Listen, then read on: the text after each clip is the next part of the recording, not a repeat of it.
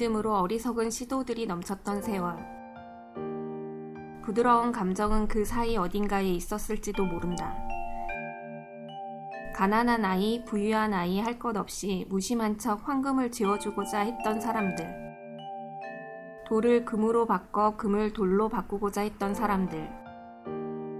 나는 그들을 보헤미안 연금술사라 부르겠다. 흩어져 있는 지식에서 정수를 뽑아 불완전한 지식과 감성을 섞어 소름 돋게 이야기하고자 세 명의 이야기 연금술사가 모였습니다.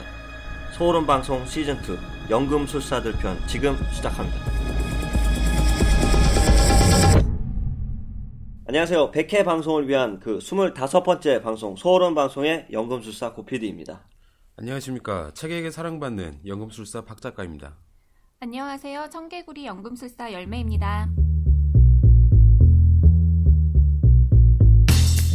네, 안녕하십니까. 안녕하십니까. 안녕하십니까. 또 만났네요. 네. 3일 만에 예, 3일 만에 부활을 했네요, 저희가. 3일 만인데 어, 뭐 하셨나요? 오늘 또 방송 준비하느라고 좀 바빴고 지난번 방송도 편집을 했죠 주말에는 아, 네. 편집 때문에 그두 개가 끝이네요. 어떻게 뭐박 작가님 뭐 하셨나요? 계속 술 마셨네요. 네. 음. 예, 사람들이랑 그 약속 계속 잡혀가지고 음, 계속 술 마셨어요. 금요일 날 저랑 한잔 하고 또이또 다음에도 술 먹고, 술그 먹고. 다음 날도 술 먹고 어떻게 그렇게 됐네요. 날이 갈수록 술자리가 힘들어져요. 다음 날 술이 빨리 안 깨요. 네. 체력이 점점 떨어지는 것 같은 그런 느낌이 들고 열매 작가님은 어떻게? 아, 일요일 날 친한 동생 결혼식이 있었거든요. 어, 근데 제가 까먹었어요. 아, 정말 완전. 못 가셨어요 그래서? 네. 그 결혼식장에서 만나기로 한 동생한테 연락이 왔을 때 그때 알았어요. 근데 좀 뒤늦게라도 출발 좀 하시지. 그러게 너무 늦어가지고요. 이제 네. 신혼, 신혼여행 갔다 오면 미안하다고 연락해야죠. 축의금은 내셨고요. 아, 축의금 냈죠. 근데 오히려 그 축의금 내고 안 오는 게 더 좋더라고요. 아니 축의금 뭐 10만 내놓고 뭐 가족이 와가지고 식사하고 하면 남는 게 없어. 오히려 그 돈만 내고 안 오시는 분이 더 고맙기도 해요. 진짜. 예. 아, 근데 너무 마음이 좀 안 좋은 거예요. 가려고 했는데 진짜 까맣게 잊었어. 어, 어차피 뭐 집들이 때 가서 뵈실 네, 테니까 네. 그래야죠. 그때 뭐 인사하고 좀이라 또 남기라고 돈만 넣었다고. 좋은 뜻에서 네, 좋은 기쁜 뜻이 뜻에서. 있었다며. 네. 그걸 이제 고피디한테 들었다고 하세요. 네. 고- 고피디가 그런 충고를 해줘서 그래서 안 갔다. 네, 그래서 안 갔다. 알겠습니다. 네. 어, 또 열매 작가님이 월요일 날 또 올리셨어요, 그죠? 그 웹툰에다가 아, 결혼 그거 네, 참 결혼, 어렵네. 그거 참 네, 어렵네. 네. 네. 또 새로운 이야기가 또 들어가 있더라고요. 그 첫, 첫 장면에 재밌었어요. 잠깐만. 마음에 안 드는 사람 이렇게 딱 아. 네 가지가 아. 딱 나오는데 네 가지 유형이 대머리 처음에 있고, 키 작은 사람, 네.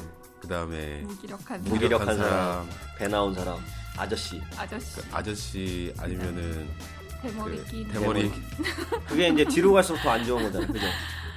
어, 그냥 다 그 이제 제가 10년 전에 연애 해보고 처음으로 이제 낯선 사람을 보는 거잖아요. 네. 그 10년 전과 후는 많이 달라졌더라고요. 아, 아, 10년 전에는 그런 사람이 없었는데 다 파릇파릇했었는데 그쵸? 음. 풋풋하고 그런데 점점 머리가 벗겨지고 배 나오고 이 일에 찌들려 가지고 근데 외면뿐만 아니라 내면도 많이 바뀌셨죠. 내면이요. 내면은 어떻게 해? 아무래도 성숙하셨죠. 그러니까 어렸을 어, 때 그 내적으로? 어리버리한 모습보다는 네. 되게 어른같이 이렇게 성숙하셨는데 이제 저는 그게 아니었으니까. 아, 그래서 그런 외적이나 내적인 부분에서 다 갭이 컸어요. 재밌었어요. 그 맨 마지막 컷에서 네. 한 명은 되게 작게 그리시고 한 명은 네, 좀 크게 저예요. 그리신 다음에 작은 게 저예요. 아 작은 게 아. 네. 그 상대편은 그 꼬리가 세 개 있던데 남자들이 뭐 철 안 든다고는 하지만 네 그것도 아닌 것 같아요. 어렸을 때는 풋풋하고 어리기만 하던 그 청년이었는데 나이 들어서 이렇게 선보러 나가면 네. 남자분들도 되게 뭐 현명한 플러스 뭐 이런 여우 같은 분도 좀 계셨어요. 꼬, 꼬리는 보통 교활함 이런 걸 표현하지 않나요? 근데 그 성숙함을 표현할 방법이 없더라고요. 아 성숙함을 표현하기 위해서 꼬리를 내셨구나. 아 성숙함을 지금 꼬리로 네. 표현하시네. 나쁜 의미는 아니네. 네네. 그 멘트는 성숙하게 변화하고, 그러니까는 뭐 내면도 성숙하고 변화할 동안 이제 저는 멈춰져 있다였거든요. 네. 그러니까 그 남자의 변화와 성숙함을 표현하기가 아무리 생각해도 꼬리밖에 없더라고요. 음, 지팡이 하나 그러면 아저씨 아저씨인데 지혜로워. 네. 그런 의미가 있었네요. 아, 잘 봤습니다. 네, 감사합니다. 다음 주가 또 기다려지네요. 다음 주에 또 어떤 스토리가 나올지. 네. 두 분이 얼굴을 보니까 피곤해 보이세요. 네. 아 저는 괜찮은데 여기 박 작가가 네, 지금 많이 피곤해 보이시네요. 네. 아, 수염을 안 와서 그런가? 해석해 보여. 무기력한 남자 여기. 오늘 방송 괜찮으시겠어요? 아, 그럼요. 당연하죠. 잠푹 자고 왔습니다. 네 알겠습니다. 그거 뭐 할 할 얘기 없는데 그냥 가죠. 저희 라디오 방송은 소름 돋게 재미나고 다양한 이야기를 담아 매주 업로드되고 있으며 팟캐스트 팟빵을 통해 방송 청취가 가능합니다. 구독하기 눌러서 매주 새로운 이야기 먼저 찾아주시면 감사하겠습니다.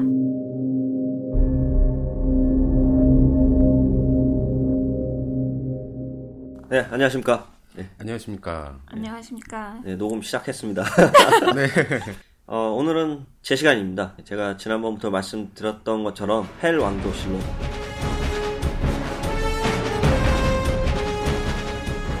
네, 줄여서 해랑록 시간이고요.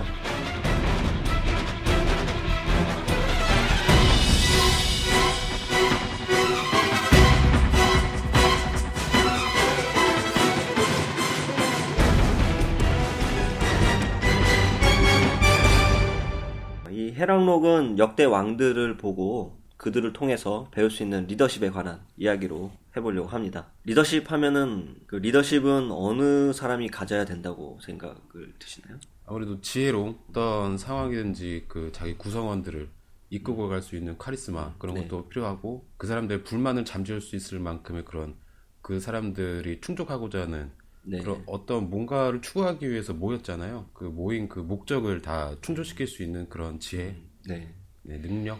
오늘날과 같이 매우 복잡, 다양한 변화들이 상존하고 또 불확실성이 만연한 현 상황에서는 어, 리더십은 매우 중요하다고 말할 수 있겠죠? 대답이 없으신데. 네, 가끔 내가 얘기할 때마다 숙연해지는 느낌. 아니요, 아니요. 저도 방송하다 보면은 그런 느낌이 들어요. 아, 네. 숙연해지는구나. 뭐 숙연해지고 초연해집니다. 네. 어, 이 회사나 조직은 리더에게 어느 정도 역량의 리더십이 있는가에 따라 운명이 결정된다고 할 수 있거든요. 네, 어, 여기서 뭐 리더라는 게 비단 경영자만 뜻하는 것이 아니고요.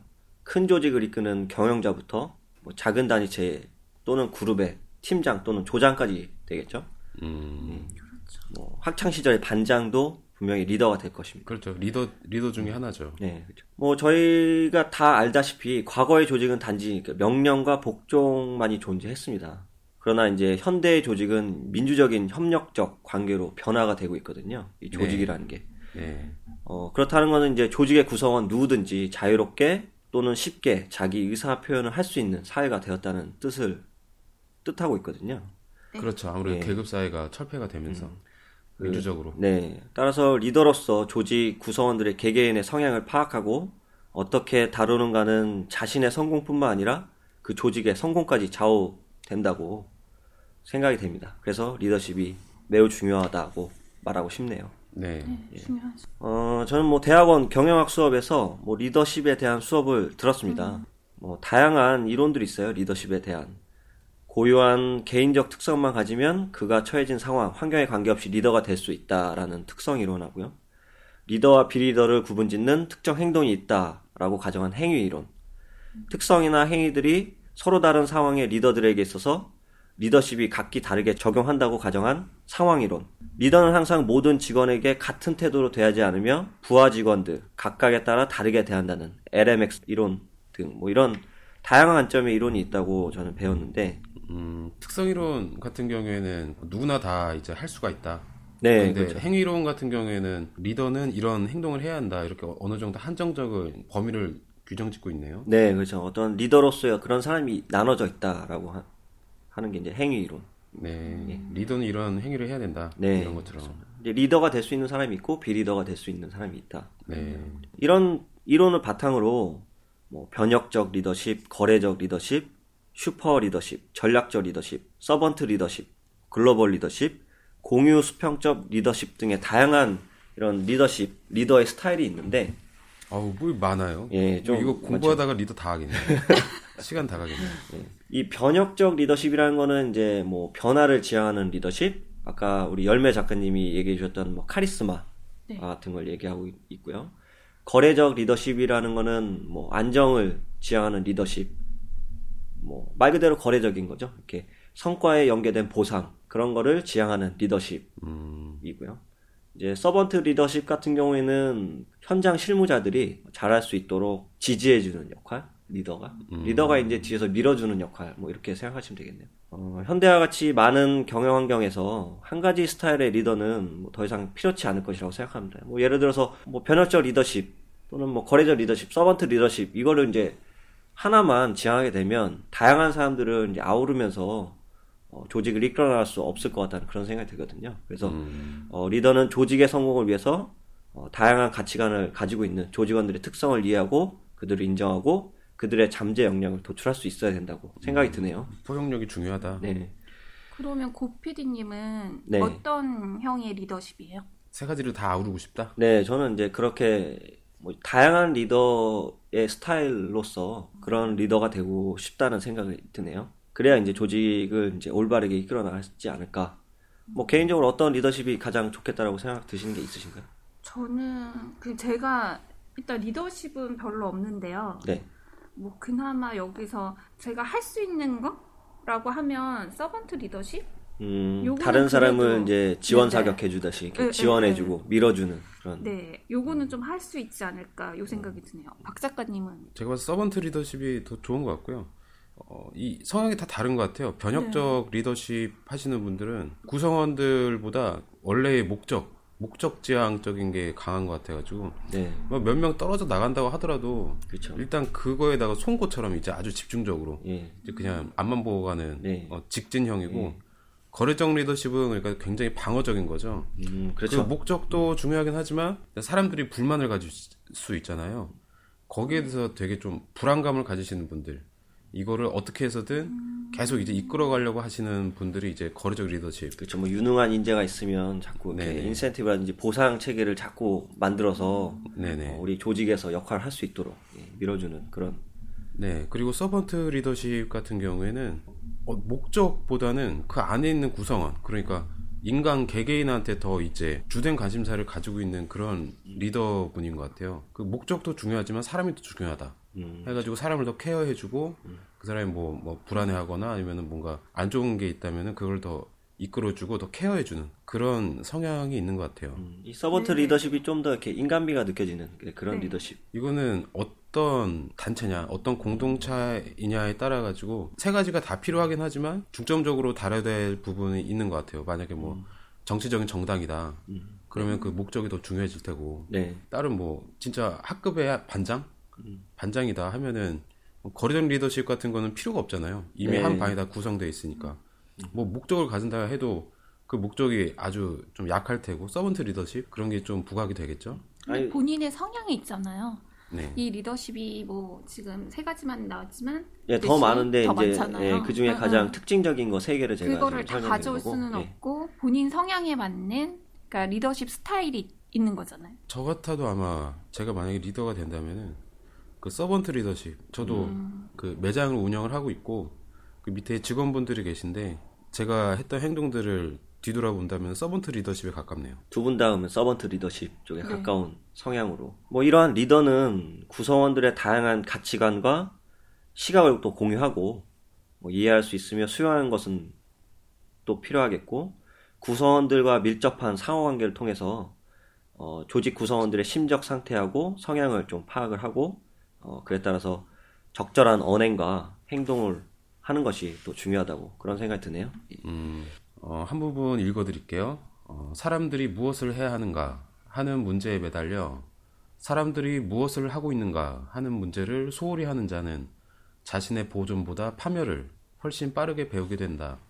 또한 어떤 상황에서나 선을 내세우는 것을 고집하는 사람이 많은 무자비한 사람에게 둘러싸여 있다면 그의 몰락은 불가피할 것이다.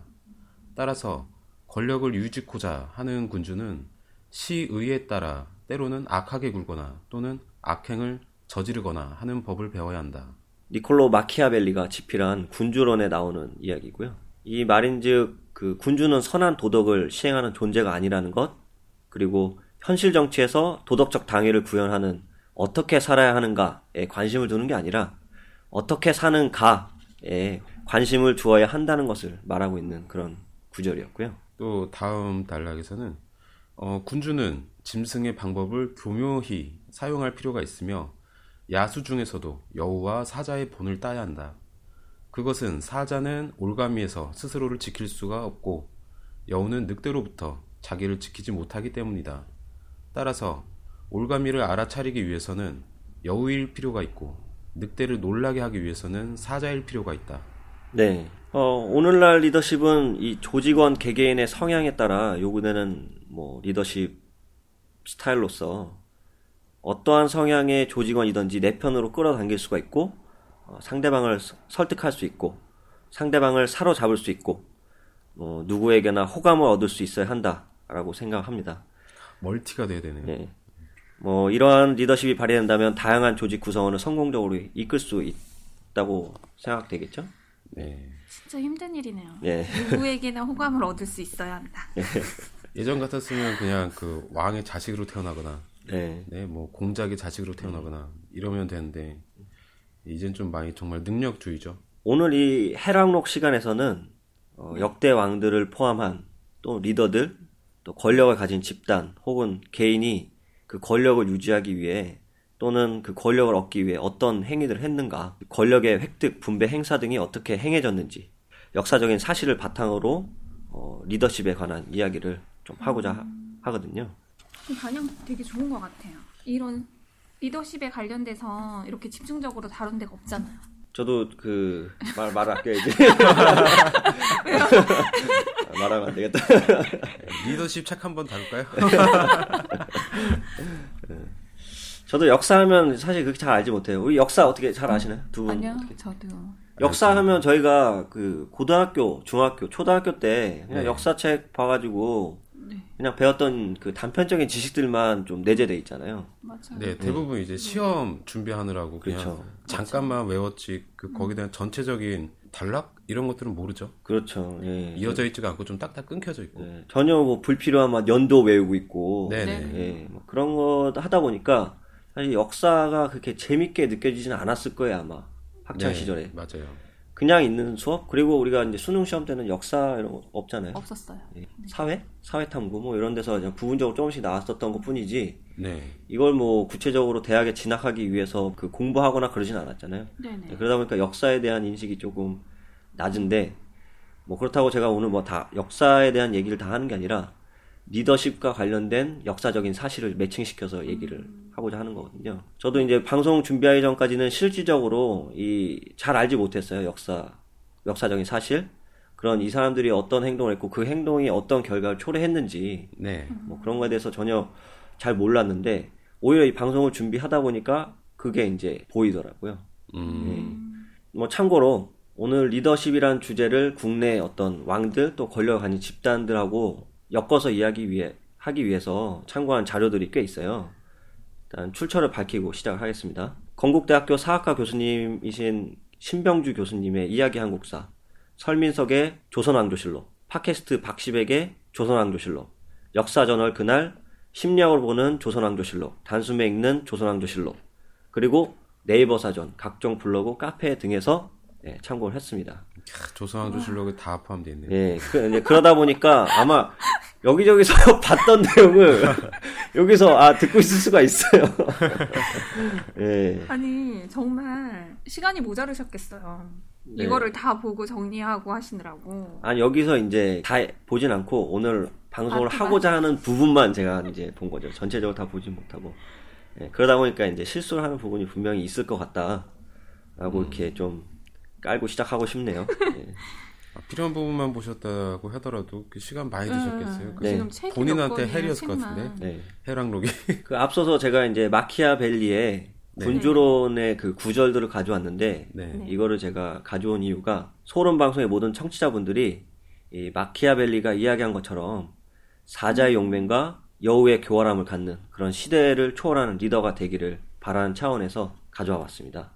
근데 아, 진짜 네. 이렇게 완벽하면요. 사자의 용맹과 여우의 교활함이 100%가 되어 있는 사람은 진짜 무서울 것 같아요. 음, 뭐. 그런 사람이 돼야죠. 예. 무서운 사람이. 네, 그런 사람은 우리가 이제 육성하기 위해서 제가 이 방송을 하잖아요. 네, 육성하기 위해서 우리 그럼 이렇게 되는 거예요? 감히 감히 제가 아주 조련당한 느낌이야. 네, 마지막으로 이 부분 읽어드릴게요. 군주는 선한 품성을 구비하지 못할지라도 마치 이를 구비한 것처럼 가장할 필요가 있다. 장담컨대 실제로 그런 뛰어난 품성을 구비해 행동으로 옮기면 늘 군주에게 해롭지만 구비한 것처럼 가장하면 오히려 이롭다. 네, 이제 본격적으로 들어가 보도록 하겠습니다. 첫 번째 리더십 테마는 리더는 조직의 동력이다. 음, 그리고 리더의 변혁은 새로운 변혁을 일으키는 화근이 된다. 이 두 가지 음, 어, 주제를 가지고서는 얘기를 해보겠습니다. 어, 조선 건국의 1등 공신하면은 누가 생각나시나요? 이성계 아닐까요? 이성계. 네. 네. 뭐 또 다른 인물은 또 없을까요? 정도전. 정도전 그리고 또 뭐 이방원 등이 있겠죠. 근데 뭐 제가 이 자료를 조사하다 보니까 그 느낀 점은 제 생각에는 이 조선 건국의 1등 공신은 공민왕이라고 생각이 듭니다. 음, 예. 좀 황당하시죠? 아니, 아니 왜요? 그걸 이제 설명을 이제 이제 차근차근 한번 드려보도록 하겠습니다. 네. 어, 먼저 이제 고려의 시대적인 상황을 좀 봐야 되잖아요. 그래서 그 상황, 시대적인 상황을 좀 정리해서 보자면, 고려가 이제 조선이 되기 바로 전 나라가 고려였죠. 네. 네. 이 고려의 17대 인종왕, 이 고려도 500년 왕조예요. 조선도 500년 왕조고. 아 길다. 고려의 17대 인종왕의 맏아들 의종이 있었어요. 이 의종이 18대 왕이겠죠, 고려에. 어, 이 의종이 고려 왕이 된 후 24년 뒤에 1170년에 무신정변이 일어납니다. 이 무신정변 하면 무슨 생각이 드시나요? 네. 무관들이 이제 들고 일어난 그렇죠. 보통 이 무관들이 반란을 일으킨다 그러면 왜 반란을 일으키겠습니까? 무시, 뭔가 불만이 그렇죠. 예, 맞습니다. 예. 문과를 이 무신정변이 왜 일어나냐면은 고려는 뭐 그 당시 선진 문화였던 중국의 송나라로부터 문치주의라는 걸 받아들였어요. 그래서 문신을 우대하고 무신을 천시했습니다. 음, 네, 그러다 보니까 이제 무신들이 좀 화가 좀 나겠죠. 우라통이 좀 터지겠죠. 네. 이 무신은 아무리 공적을 쌓아봐야 정 3품까지만 승진이 가능했다고 해요.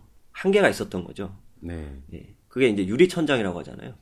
보통 여성들이 사회 그 진출할 때 여성들의 사회적인 그 어떤 그 성적인 것 때문에 넘어설 수 없는 걸 유리천장이라고 하거든요. 예. 음, 이 당시 우리가 알고 있는 거란을 물리친 귀주대첩의 강감찬 장군 이 사람이 무신이 아니라 문신입니다. 문신 출신이에요. 음, 근데 우리는 뭐 무시, 무신이라고 알, 알고 있겠죠? 장군이라고 해서. 네, 장군이라고 그랬어요. 예. 근데 실질적으로는 문신이었습니다. 어, 이 고려의 18대 왕 의종은 유독 유랑 행차를 좋아했는데 그 유랑 할 때마다 이 문신하고 무신들을 다 데리고 다녔어요. 근데 유랑 행차라는 게 뭐냐면 뭐 일정한 거처 없이 여기저기 돌아다니면서 뭐 방문하고 이러는 거예요. 뭐 놀러 다니는 거죠 결국에는. 그 우리 VIP도 많이 놀러 다니잖아요. 예, 유랑 행차. 예, 많은 문신들을 거느리고 네. 무슨 한량처럼 이제 그냥 그렇죠. 시간 죽이는 거죠. 네. 근데 이런 유랑행차에서 아무래도 이제 문치주의다 보니까 문신들은 왕하고 막 돌아다니면서 같이 놀겠죠. 막, 노, 뭐, 놀기도 하고, 막, 예? 시도 한 수 웃고 하면서 막 유, 어? 유흥을 즐겼는데 이 호위하는 무신들은 맨날 하는 게 아주 길 내는 거야. 길 내고 길 닦고 그러니까 왕이 행차하는 길이니까 닦아줘야 되잖아. 가다가 나무 있으면 나무 베줘, 어? 돌 있으면 돌 치워줘. 네. 맨날 그 닦아리짓만 하는 거예요 거기서. 네. 거기다가 아무래도 이제 무신들은 문신보다 문신들보다 그 직급이 낮으니까 이 문신들 눈치까지 살펴야 하는 그런 아주 극한의 직업을 체험하고 있었죠 이 당시에. 음, 근데 이때 왕의 이제 호위군인 이 의방이라는 사람하고 이 고라는 사람이 있는데 이런 현실에 아주 불만이 많았어요 이 사람이. 그래서 기회로 오면 언젠가 한번 내가 어? 엎어버리겠다, 뒤엎어버리겠다 이런 계획을 세우기도 했다고 합니다. 근데 그러던 와중에 의종이 어떤 춘천에 있는 보현원이라는 절이 있었는데 거기에 가던 뭐 8월이었어 매우 더웠어요. 그러다 보니까 뭐 병사들이 막 힘들었겠죠. 그래서 사기를 돋구는 차원으로 수박 경기를 벌였어요. 이 수박 경기가 뭐냐면 태권도 시합이에요. 그 당시에 이제 뭐 무술 시합이었죠, 무술 시합. 근데 이게 여러 무관들이 뭐 시합에 참여했는데 이때 50대 종 3품 무관인 이송이라는 사람이 있었는데 이 네. 사람이 힘이 딸려가지고 시합을 중간에 포기했어요 하다가. 아, 그러니까 보기가 안 좋잖아. 예. 나이가 많고 네. 50대니까. 사실 하기 싫었죠. 근데 왕이 시키니까 하긴 하는데 네. 싫었던 거죠. 그래서 그냥 시합을 포기했는데 이때 이제 이걸 보고 종 5품 문관인 한내가 종 3품의 무관 이송의 뺨을 후려칩니다. 아, 예. 어, 그래서- 더 직급이 낮은 오품이 네, 네, 맞습니다. 그 무관 종 3품한테 네. 어, 그래서 이제 그걸 보고 문관들이 막 비웃었어요. 많이 약 올렸겠죠? 그때 이제 무관 중에 정중부라는 사람이 있었는데 이 정중부가 뺨을 후려친 한래한테 내 이놈 뭐하는 짓이냐? 감히 종 5품이 종 3품에 뺨을 치다니 하고 소리를 쳤어요. 네. 그러다 보니까 분위기가 안 좋아졌겠죠? 네. 근데 의종이 이제 그걸 눈치채고 아 미안하다 와서 술 한잔 내가 따줄 테니까 풀어라 이랬거든요. 근데 이 정중부 좀 여담이지만 이 정중부라는 사람은 턱수염이 되게 멋있게 내는 사람이었어요. 옛날에 보면 관우 장군처럼 턱수염이 아주 길게 멋있게 나 있죠. 젊었을 때 시- 시절부터. 네. 미엄 장군. 예, 예. 그래서 그쵸 미엄 장군. 예. 네. 젊은 시절 그 문관 중에 김돈중이라는 사람이 있었는데 이 사람이 턱수염이 멋있네 하면서 촛불로 갖다가 턱수염을 불로 지져요. 아, 그래가지고 이 문관에 대한 안 좋은 추억이 있었어요. 그래서 음. 문관을 심히 안 좋아하고 불편해하던 그런 사람이었거든요. 하여튼 이때 이 불만을 품고 있던 아까 말씀드렸던 이방하고 이고가 그 자리에서 한바탕 하려고 했죠. 근데 뒤엎으려고 했죠. 그동안 이제 불만이 쌓였던 걸 폭발해서. 내적 갈등이 많았었네요. 예. 근데 이제 이 정중부라는 사람은 그 당시 무신들로부터 되게 그 신뢰를 두터운 신뢰를 형성하고 있었던 사람이라 네. 정중부가 이제 말려요. 아. 그러지 말라. 어? 일단 참자. 그러면서 대신에 보현원에 도착하면 다 뒤엎어 버리자. 이런 계획을 이제 세웁니다. 음. 예, 이후에 이제 보현에 도착하니까 왕하고 문신들이 이제 도착했으니까 또 여덕을 풀어야 되잖아 거기서. 술 한잔 해야지 또. 술 한잔 해야 되고 예? 시를 한수 읊어라 이러고 또 어? 궁녀들 불러가지고 춤추게 시키고 막 이러는 자리에서 이 무신들이 전부 칼을 들고 일어나서 칼춤을 추기 시작합니다. 그래서 의종을 빼고 모두 학살해 버립니다 여기서. 아. 예, 거기다가 이제 그동안 그 문신들에 대한 그게 남아가지고 폭발한 거죠.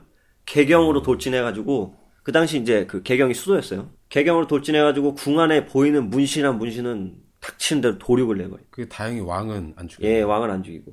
근데 이제 무신들이 나중에 어, 의종을 패하고 거제도로 이제 보내버립니다. 음. 그래서 이제 대신에 왕이 와야 되잖아요. 근데 그렇다고 이 정준부가 왕이 될 수도 없고 또 아까 이고나 이방이 왕이 될 수는 없어요. 왜냐면 명분이 부족하죠. 네. 그렇다 아무나 왕이 된다고 했을 때 백성들이 받아들이진 않겠죠, 당연히. 그러다 보니까 이제 바지왕을 세워야 되는데 그게 의종의 동생인 명종입니다.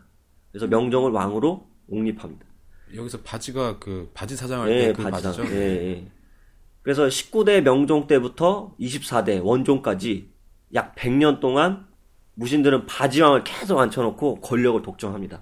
음. 이때부터 고려사회는 점점 나락의 길로 들어가고 있었죠. 굉장히 오랜 예. 세월이네요. 한 100년 동안 이렇게 고려가 나락의 길로 가다 보니까 이 당시 중국에는 원나라가 점점 커지고 있었는데 칭기스칸이 세운 나라죠. 원나라 몽골 제국. 네.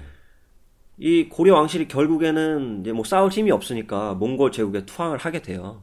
이제 100년 뒤에 결국에는 그동안 이제 몽골 제국하고 많이 싸웠는데 점점 힘이 빠진 거죠. 그래서 이제 몽골 제국에 고려 왕실이 투항하게 되면서 제후국이 됩니다. 제후국.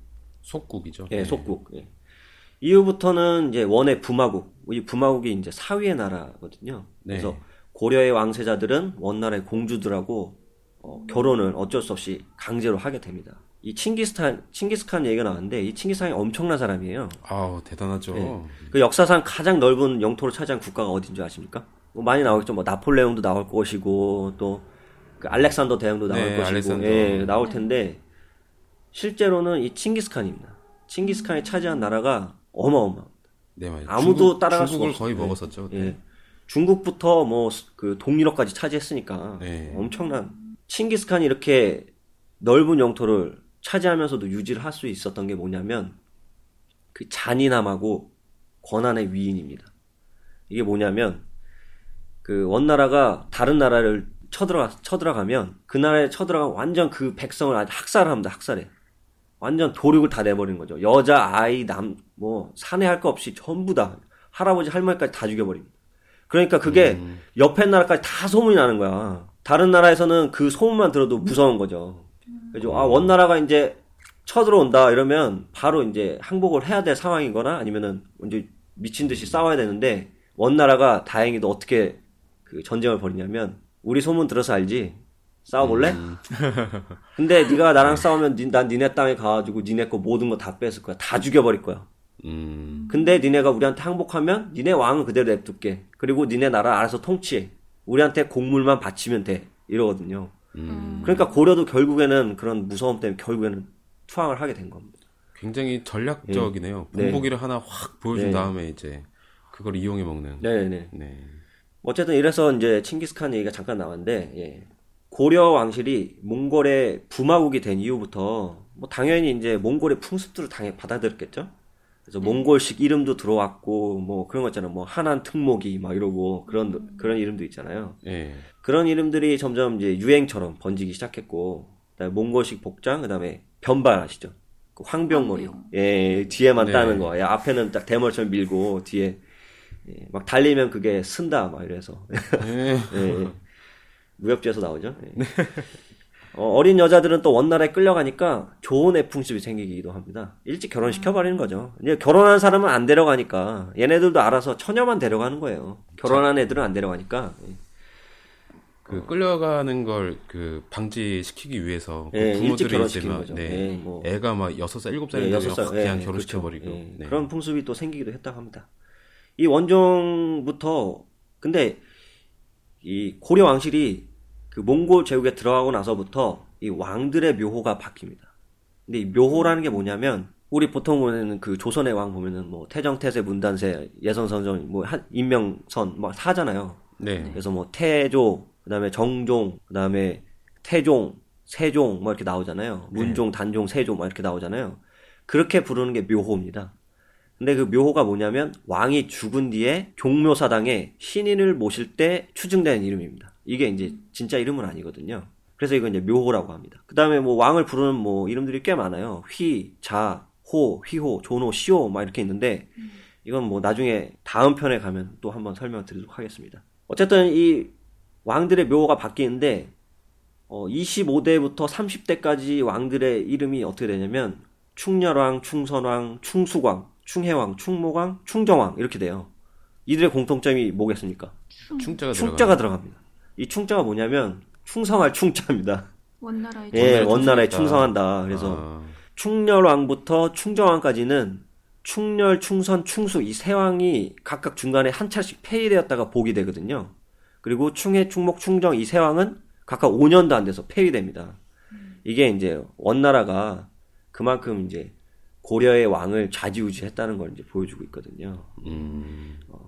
어쨌든 이러한 시대적인 상황을 조금 겪고 있었습니다. 무신 정권 이후에 원나라의 제국이 되고 그러면서 고려의 왕들은 힘이 없었다. 그러던 와중에 공민왕이 들어오게 됩니다. 30대 충정왕 이후에 31대 공민왕이 어, 다음 왕으로 오는데 이상하지 않습니까? 여기서 보면 앞선 6명의 왕은 충자로 시작했거든요.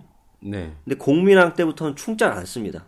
좀 반항적이었나 봐요. 예, 원나라한테. 맞습니다. 예, 반항적인 왕이어서 어, 이 공민왕이 고려의 국왕으로 즉위하기 전에 이제 원나라가 1294년 원나라의 세조가 죽은 직후부터 황제의 자리의 다툼으로 또 권신들의 정행이 심해지고 네. 그래서 한 반세기 동안 황제가 계속 바뀌어 11명이나 바뀌었다고 하더라고요. 어, 이 공의 상태, 이제 왕이 없는 상태만 또 3, 4회씩이나 되풀이 됐고 네. 그러다 보니까 당연히 국가는 여러모로 파탄이 났겠죠. 그렇겠죠. 백성은 백성대로 이제 각종 부역하고 천재기근, 뭐 지칠 대로 지쳐 있었고, 뭐 반란, 홍건적까지 봉개해가지고 이 원나라 돌이킬 수 없는 그런 몰락의 길을 걷는 그런 상태였습니다. 그렇네요. 예. 이 공민왕 같은 경우에도 전례에 따라서 볼모로 웡의 영경이라는 지역인데 12살 때부터 거기 끌려가 있었대요. 음. 예, 이후에 그 조카인 이 충정왕의 조카예요. 공민왕의 조카. 그 충정왕이 폐위되어서 폐위되는 1351년 12월에 귀국할 때까지 한 10년 정도를 영경에서 살았어요. 그러면서 영경에서 21살 때 원나라의 위왕의 딸 보타시리 공주라고 있어요. 한국말로 하면 노국 대장 공주. 이 사람하고 만나서 결혼을 하게 됩니다. 어쨌든 이제 몽골의 왕의 사위가 됐잖아요. 왕의 계승이 유리한 위치를 차지하니까 네. 원나라의 비호를 받아서 왕이 됩니다. 참고로 이 원- 노국 대장공주를 잠깐 설명드리면은 어, 원나라 공주겠고요, 당연히. 어, 원나라 황실의 여자였음에도 불구하고 공명이 나중에 반원 자주 개혁 정치를 할 때도 적극적으로 후원한 아주 현명한 여자였습니다. 그리고 어, 공민 친원파들이 공민아 이런 개혁 정치 때문에 분명히 이제 친원파들이 공민왕을 죽이려 한 적도 있었겠죠. 이때 방문 앞에서 버티면서 끝까지 공민왕을 비호했던 예, 그런 아주 공민왕의 든든한 후원자이자 사랑하는 여자였고 어, 그렇습니다. 음. 사랑할 수밖에 없었겠네요. 근데 이 노국 대장공주가 출산하다가 이제 죽게 돼요. 예. 근데 그 뒤로 이제 공민왕이 정치에 좀 뜻을 잃고서는 뭐 향락 생활을 일삼고 되는데 이 얘기는 이제 좀 뒤에서 나오니까 여기서 여기까지만 하겠습니다. 어, 이 공나라는 원나라 한 10년도 있다 보니까 뭐 당연히 원의 내정에 대해서 잘 알고 있었겠죠? 완전히 꿰뚫고 있었어요, 이 사람. 대륙 각지에서 뭐 일어난 반란으로 원나라가 곧 멸망하겠다. 음. 그걸 이제 간파하고 있었죠. 그래서 공명왕이 즉위하자마자 했던 게 뭐냐면 변발, 황병머리를 없애는 거였어요. 그걸 푸- 풀어 헤치고 그리고 그 당시 기황후 요즘에 그 KBS 드라마 있었죠? 기황후? 네. 기황후? 네. 이 기황후 예, 예. 하지원이었죠, 하지원. 예. 예, 기황후가 있는데 이 원나라에 바쳐진 공녀였어요, 얘가. 네. 근데 어, 원나라 11대 칸, 칸이라고 부르죠, 황제를. 네. 네. 이 순재를 갖다가 아주 그냥 꼬신 거예요, 가서. 구워 삶았네. 예, 구워 삶아 가지고, 막 윙크 날리고 그랬겠죠. 막 윙크 네. 날리고, 예? 엉덩이도 살살 흔들어 주고, 막 이러면서 꼬신 거죠. 네. 그러다 보니까 이제 순재가 얘 마음에 들어 가지고 얘를 이제 왕후 자리에 앉힌 거예요. 네. 아주 대단한 일이었죠. 예, 공녀로 갔다가 왕후의 자리에 앉았으니까. 근데 이제 공녀로 갈 정도면 그 형제들이 수준이 어느 정도 알잖아요. 네. 그죠? 그 형제들이 아무래도 그 어떤 잘 나가는 집안은 아니었겠죠. 그러다 보니까 이제 이 기왕후가 어, 제2의 왕후의 자리에 오르니까 이 형제들이 득세해가지고 그 나라 뭐 당시 원나라나 고려에서 아주 잘 나가는 막 그런 일진이었어요. 음. 깽판 치고 다니는 걸 여기저기 가가지고 네. 공민왕이 자기가 왕이 됐는데도 불구하고 기왕후의 형제들이 하도 깽판을 치니까 말안 듣는 거야. 자기 왕이어도 왕 인정 안 하는 거지. 왜냐면 자기의 그 어, 동생이 황후고 어? 네. 너는 그냥 그 황후의 그 속국의 왕 왕일 뿐이지 않냐 이러면서 말을 안 듣는 바지왕 거야. 아니냐. 예, 또 바지왕이다 이러면서. 근데 공매에 그게 좀 빡친 거예요 거기서. 네. 그래서 안 되겠다. 얘네 좀 제거를 해야겠다. 그래가지고 공명이 제2 5년째 얘네 없애겠다고 연애를 베풉니다. 야, 다 모아. 야, 니네 형제들 다 와. 내가 기왕후 축하 파티, 어? 그리고, 그리고, 어, 니- 너희들한테 내가 잘 보이게 해서 내가 어, 연애를 베풀겠다. 와라. 다 와- 왔겠죠. 다 왔는데 이 중에서 뭐 기철이라는 사람이 있는데 이 사람이 아주 최악의 사람인데 뭐 어쨌든 이 기철, 기철을 포함해서 기, 기씨 형제들을 전부 다 죽였어 거기서. 근데 이 중에 이제 기철의 아들 기유걸이라는 사람이 있었는데 이 기유걸이 공개 처형을 당했거든요. 음. 사람들 아, 구경꾼들 앞에서 철퇴를 맞아 죽었겠죠. 근데 그 어떤 누구도 이 기유걸의 죽음을 슬퍼한 자가 없었다고 합니다. 사이코패스였나 보네. 사람들 맞추고 네, 못된 짓 그렇죠. 마냥. 네. 네. 그만큼 이 친원 세력의 폭정이 고려 사회에 아주 만연했다는 것을 이제 보여주는 그런 역사적 일화겠죠. 음. 근데 기왕후가 이렇게 가만히 있을 수는 없잖아요. 자기 형제들 다 몰살당했는데 네네. 그러니까 자기 순지한테 가서 얘기하는 거야. 어, 오빠 제가 우리 일족을 다 죽였어. 나 못 참겠다. 아, 네. 어? 근데 순재가 그렇다고 어떻게 또 가가지고 자기 제국 또 치겠냐고 갑자기. 아무래도 나라도 네. 나라도 지금 굉장히 뭐 복잡한 예. 시기였죠. 자기네 정세도 복잡한데 네. 이렇게 이제 복수할 기회만 엿보고 계속 이제 설득했던 거죠. 지금 순재를 막 싸우자 싸우자 가서 죽이자. 어? 왕을 바꿔야 된다. 근데 이 당시에 이제 최유라는 사람이 있었는데 이게 최유도 마찬가지로 이제 공민왕을 폐위하고 더 큰 군을 옹립할 계획을 이제 세우니까 더 큰 군을 왕으로 네, 예, 어? 세우겠다. 바꾸자. 예, 그러니까 원나라가 이제 황제가 좋다, 없애라. 너에게 어? 군사력을 내주겠다. 결정이 떨어지자마자 이제 최유가 그 요양성에 가가지고 군대를 빌려가지고 고려로 바로 쳐들어갑니다. 이때가 1364년이거든요. 음. 그래서 이제 덕훈군을 받든 최유가 원나라 군사 한 1만을 끌고 압록강을 건너가지고 의주를 막 포위하기 시작했어요. 네. 근데 공민한 근데 하필 이 당시에 공민한테는 아주 기세 등등한 장군들이 있었어요. 그게 누구냐면 최영, 이성. 최영 장군. 네, 최영 장군, 그다음에 이성계 장군이 있었어요. 그래서 최영을 도순 위사에 임명해서 그 안주의 관군을 모두 지- 지휘하게 하고 이성계한테는 정예 기마병 1천을 줘가지고 최영을 돕게 했다고 합니다. 음. 어떻게 이 그 쟁쟁한 이성계 같은 경우는 정말 대단한 사람이거든요. 역사 한 30년 전쟁 동안 한 번도 패한 적이 없는 그런 무슨 장군이죠? 그런 장군은 그 아주 그 동방불패. 예, 완전 동방불패죠. 예, 불패. 네. 동방의 불패죠, 그죠? 네, 네. 예. 최영 장군도 예. 굉장히 유명해요. 예, 네, 그렇죠. 노래 중에서 한국을 빛낸 100명의 위인들 그거 노래 불러보면은 중간에 그, 그 황금 보기를 돌같이 예, 돌같이. 예. 네, 그 말을 한 게 최영 장군이었죠. 황금을 아주 돌같이 보고 예, 돌로 네. 내려치는 예, 그런 무서운 괴력을 가진 장군이었죠. 예. 예. 네. 어쨌든 뭐 이런 정말 어? 자체형 우성계가 있으니까 도저히 이길 수가 없죠. 이길 이거는. 수밖에 없죠. 네. 그 최유가 이제 야 이건 도저히 안 되겠다. 도망가자 이제 도망갑니다. 네. 근데 도망가고 나니까 이제 순재도 인정을 했던 거죠. 야 저거 씨, 좌체형 우성계는 안 되겠는데 그럼 그냥 공민왕 왕 시켜버려. 지금 우리 어? 정세도 안 좋은데 가서 칠 필요까지는 없다. 포기하자. 음. 그러면서 공민왕한테 다시 야 네가 왕해 하면서 보기를 승인하는 조서를 보내게 됩니다.